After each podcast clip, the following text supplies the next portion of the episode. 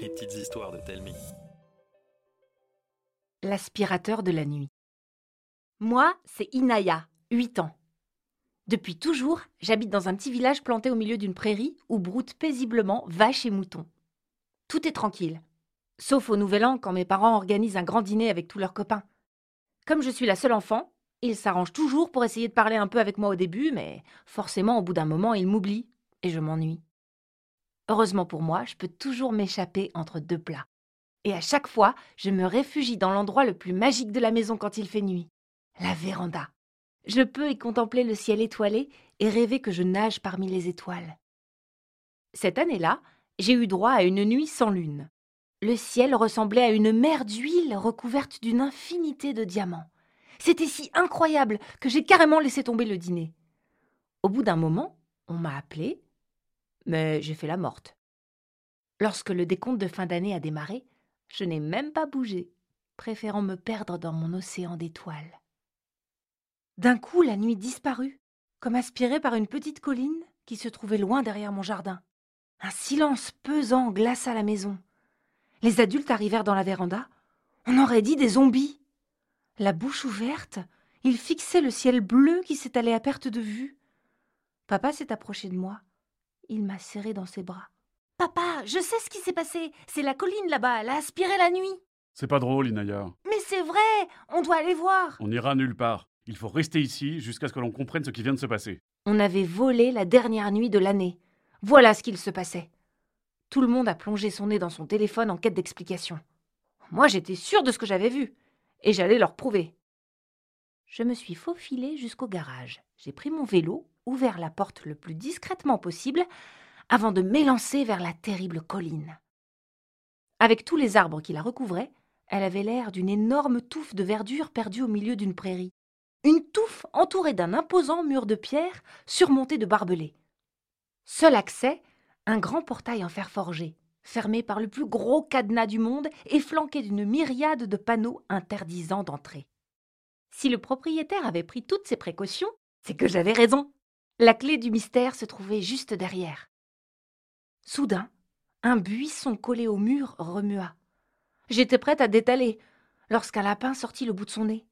Il m'aperçut et retourna d'où il venait. L'instant d'après, il se tenait derrière le portail.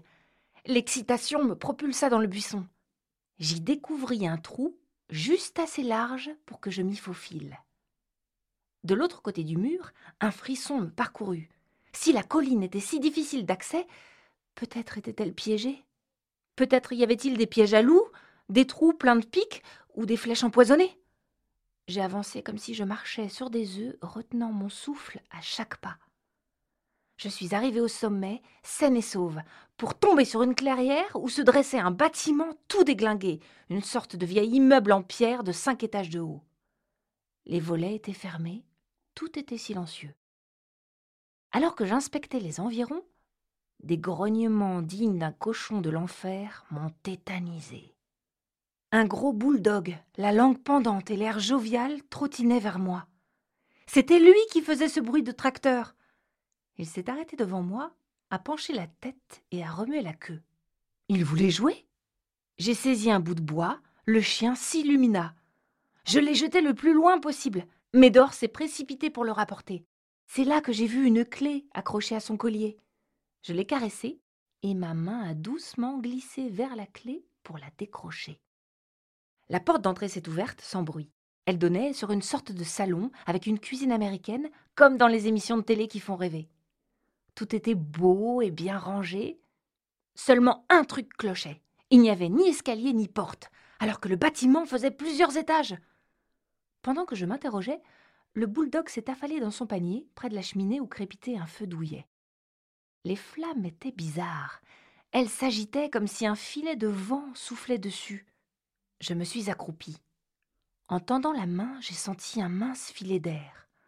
En inspectant la cheminée, j'ai vu une petite ouverture, comme si le fond était une porte mal fermée. Un passage secret? J'ai voulu prendre un long pic en fer qui pendouillait sur le côté, mais il a refusé de bouger. J'ai tiré dessus, il a basculé comme un levier. Le feu s'est éteint. Le pic en fer commençait à remonter lentement en cliquetant. Je me suis précipitée dans le foyer pour m'engouffrer dans une pièce étroite et obscure. Il y avait juste ce qu'il fallait d'espace pour permettre à un escalier en colimaçon de s'élever. Je suis montée à pas de loup. L'escalier donnait sur une pièce aussi vaste qu'une grange. Débordant de caisses et de cartons, les murs étaient recouverts de photos et de plans bizarres. Au centre trônait une sphère gigantesque dans laquelle la nuit gravitait avec toutes ses étoiles. Le spectacle était aussi éblouissant que glaçant. Un homme en blouse blanche, les cheveux en pétard, effectuait une danse de la joie.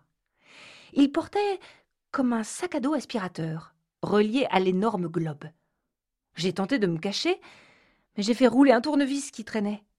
Le savant fou a fait volte-face, braquant son aspirateur sur moi. Qu'est-ce que c'est? Que fais-tu là? Eh bien, j'ai vu la colline aspirer la nuit, alors je suis venu voir pourquoi. C'est mon œuvre. Je nous ai sauvés. De quoi donc? De la fin des temps, pardi. Moi, j'ai plus l'impression que vous avez gâché la fin de l'année. C'est un mal nécessaire. Tiens, regarde. Il a marché en crabe, en me tenant en joue jusqu'à un bureau. Un énorme livre aux pages jaunies était ouvert. D'un geste de la tête, il m'invita à le lire.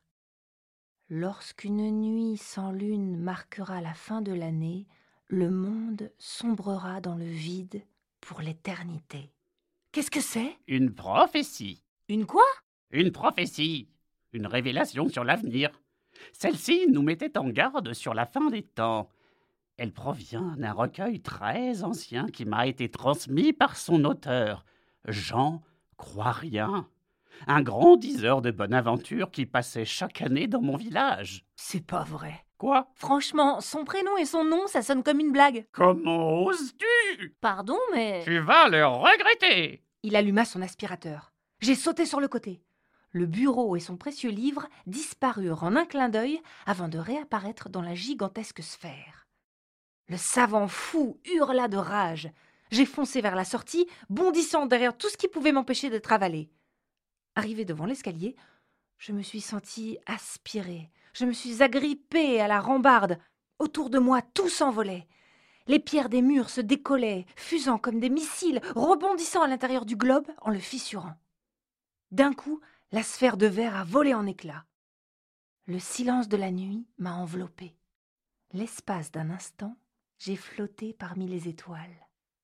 Quand j'ai repris connaissance, le vieux bouledogue me léchait le visage. Mes vêtements étaient en lambeaux. Je me suis relevée péniblement. Chaque centimètre de mon corps me faisait mal. J'étais au milieu d'un champ de ruines. La nuit était revenue. La nouvelle année pouvait commencer.